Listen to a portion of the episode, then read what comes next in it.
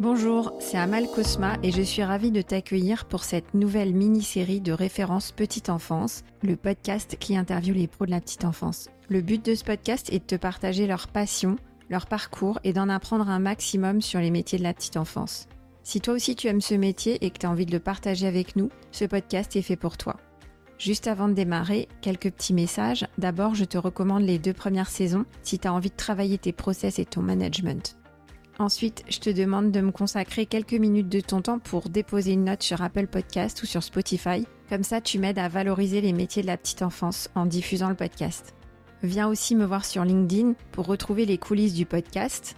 Enfin, j'ai aussi créé une newsletter que tu peux retrouver dans les notes de l'épisode dans laquelle je partage tous mes outils de qualité d'accueil et de qualité de vie au travail parce que l'un ne va pas sans l'autre. Allez, je ne t'embête pas plus et je laisse place à l'interview de mon invité du jour.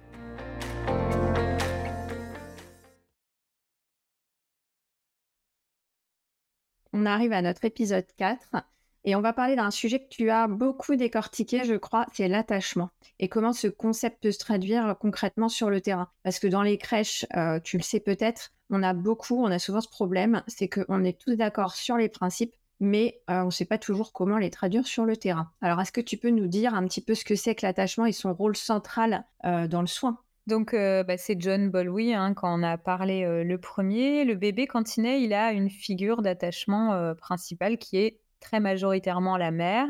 Puis après, il a des figures d'attachement un peu satellites autour, avec le père comme deuxième figure d'attachement. Mais si c'est le père qui prend le plus en soin l'enfant, ce sera le père, la première figure d'attachement. La première figure d'attachement, c'est la personne qui prend le plus en soin l'enfant. Et notamment, ça a été prouvé la nuit la personne qui se lève le plus pour lui donner. Donc quand il y a une entrée en crèche euh, chez un bébé, il va y avoir quand même cette nécessité d'adaptation pour l'enfant puisque il va passer parfois des journées entières avec d'autres personnes. Et donc je dirais que la première des choses euh, par rapport à l'attachement, c'est d'avoir ça en tête et de euh, vraiment prendre en considération, on en a parlé un tout petit peu précédemment, mais la période d'adaptation comme une période phare, comme une période socle du démarrage de l'entrée en crèche que ce soit pour l'enfant comme pour la mère ou les parents.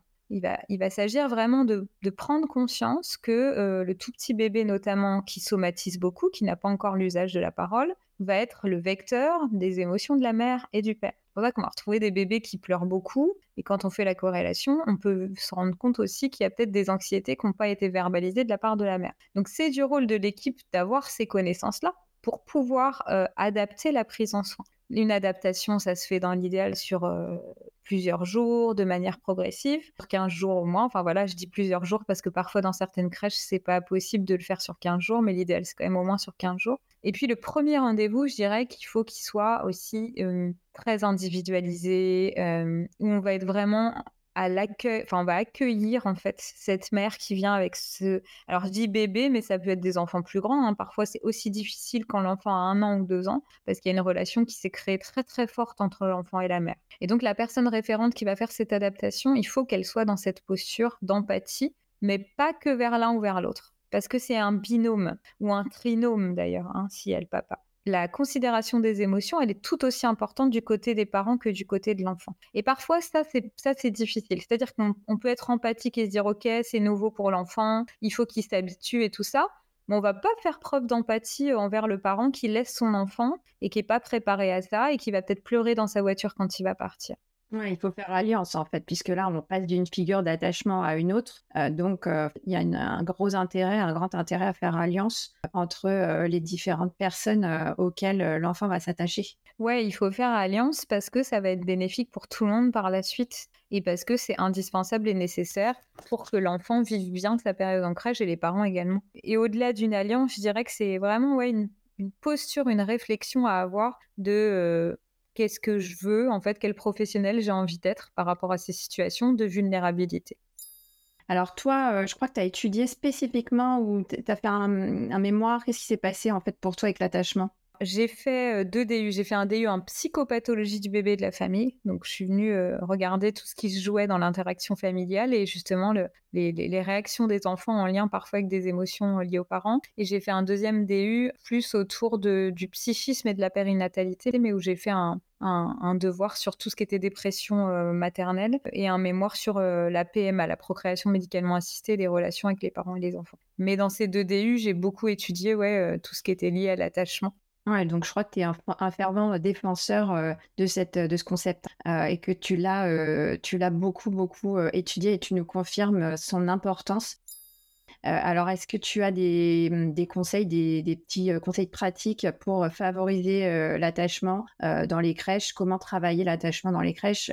Tu as évoqué le référent, donc en parlant d'adaptation. Et je trouve que souvent, peut-être par solution de facilité, on a tendance à dire oui, oui, moi j'applique la référence pendant l'adaptation, mais moi je réponds à ça que la référence c'est pas pendant l'adaptation. Et l'enfant, une fois qu'il s'accroche, c'est pas pour, une, pour 15 jours. Donc, est-ce que toi, qu'est-ce que toi tu réponds à ça? Bah, moi, je partage tout à fait ton point de vue. Euh, je pense que c'est une question pareille de volonté de structure. Alors après, oui, la personne peut être malade, mais dans la mesure du possible, on va essayer quand même, au-delà de l'adaptation, qui est une personne de référence. Je suis d'accord avec toi, c'est primordial en fait pour, pour, l'équilibre de l'enfant parce que oui, il va s'attacher, il va s'accrocher. On peut dire que voilà, c'est pas, il n'y a pas le même affect entre les parents et, et, ses enfants, bien évidemment, mais il y a quand même des affects qui se créent. Il passe quand même parfois 40 heures 50 heures pour les plus gros contrats avec des, des, personnes autres que les parents. Donc, les émotions sont là et on est des êtres d'émotions. Donc, quoi qu'il arrive, l'émotion, elle passe comme un fil conducteur et, et il faut que l'enfant se sente bien avec la personne qui va prendre soin de lui. Et puis, ce qui, ce est important de dire aujourd'hui aux soignants qui nous écoutent, c'est que mais oui, ne cachez pas vos émotions. Il faut pas les cacher, il faut les maîtriser. En tout cas, les maîtriser pour les, émotions qui peuvent être problématiques, je pense à la colère. Mais pour les autres émotions, c'est des émotions qu'on apprivoise, mais elles font partie de nous. Et les taire, les enfouir, euh, ne fera pas de vous un meilleur soignant, bien au contraire. Les meilleures relations que moi j'ai pu, euh, j'ai pu avoir quand, quand, quand, je suis face à des parents ou quand je suis soignante, c'est quand je suis vraiment moi-même et que je suis euh, en accord avec qui je suis et que j'entre en interaction avec eux. C'est valable pour les parents comme c'est valable pour les enfants. L'enfant, il perçoit en plus, vu qu'il a beaucoup moins de filtres cognitifs que nous, il perçoit tout, il capte tout.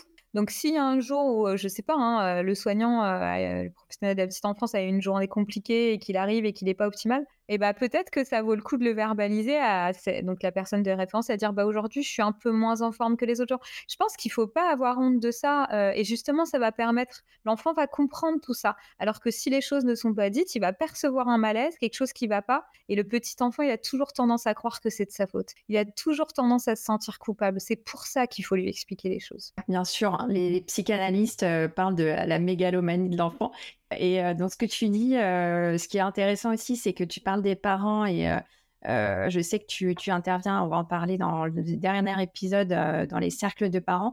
Et ça, c'est un projet qui a été initié avec les 1000 jours, donc suite au rapport des 1000 jours. Et j'en profite pour citer le rapport des 1000 jours qui, justement, souligne l'importance de la référence dans les crèches. Donc, on n'en a pas beaucoup parlé. Enfin, en tout cas, moi, j'en parle beaucoup. Euh, page, euh, page 113 de ce rapport, euh, c'est une page qui m'a marquée parce que c'est la, la première recommandation que fait le rapport pour les crèches, en fait, appliquer la référence. J'ai appliqué la référence dans mes micro-crèches depuis des années euh, et, c'est top, ça, a vraiment permis euh, de faire, euh, d'améliorer, de faire un bond dans la qualité d'accueil et aussi dans la qualité du travail pour les pros, puisque ça leur apporte beaucoup de satisfaction et de lien. Et c'est aussi un des, un des sujets de, de la première saison de, du podcast Référence Petite Enfance. Donc, si ça intéresse les auditeurs, vous pouvez aller écouter les épisodes 3, 4, 5 et 6 sur la référence. Voilà, donc on arrive à la fin de cet épisode 4. Euh, je trouve que c'était euh, passionnant de t'entendre parler euh, notamment de l'adaptation et rappeler que l'adaptation, bah, ce serait bien qu'elle dure 15 jours. moi, je l'ai toujours pratiqué pendant 15 jours avec pas mal de, rendez-vous, notamment le rendez-vous avec le pédiatre, le rendez-vous avec la psychologue. Euh, et comme tu disais, euh, l'importance aussi du premier rendez-vous euh, de l'adaptation qui est très individualisé. Tu as cité pas mal de choses très importantes. Est-ce que tu as un dernier conseil pour nos professionnels sur l'attachement voilà, Est-ce que tu as un dernier mot à nous dire sur l'impact que ça peut avoir pour les convaincre ou, ou un conseil pour le favoriser? Bah, je dirais que à avoir en tête, c'est le socle de notre maison, même à nous adultes, en fait. C'est ça qui nous rend stables dans la vie. Donc, si elles ont envie de, de, rendre stables les petits enfants qu'elles prennent en soin, eh bah, il faut qu'elles aient euh, une vigilance particulière à, à, maintenir une relation d'attachement euh, sécure pour ces petits enfants. Ok, super. C'est une bonne motivation pour accepter euh, les contraintes qu'impose euh, ce concept et cette application du système de référence. Alors, euh, je te propose, Elodie, qu'on termine cette mini-série avec un dernier épisode pour boucler la boucle, parce que là, on a parlé beaucoup des enfants et des professionnels. Je sais que tu as un troisième axe dans ton métier, c'est vraiment l'accompagnement à la parentalité. Donc, dans le cinquième épisode, on va terminer avec les parents. Allez, c'est parti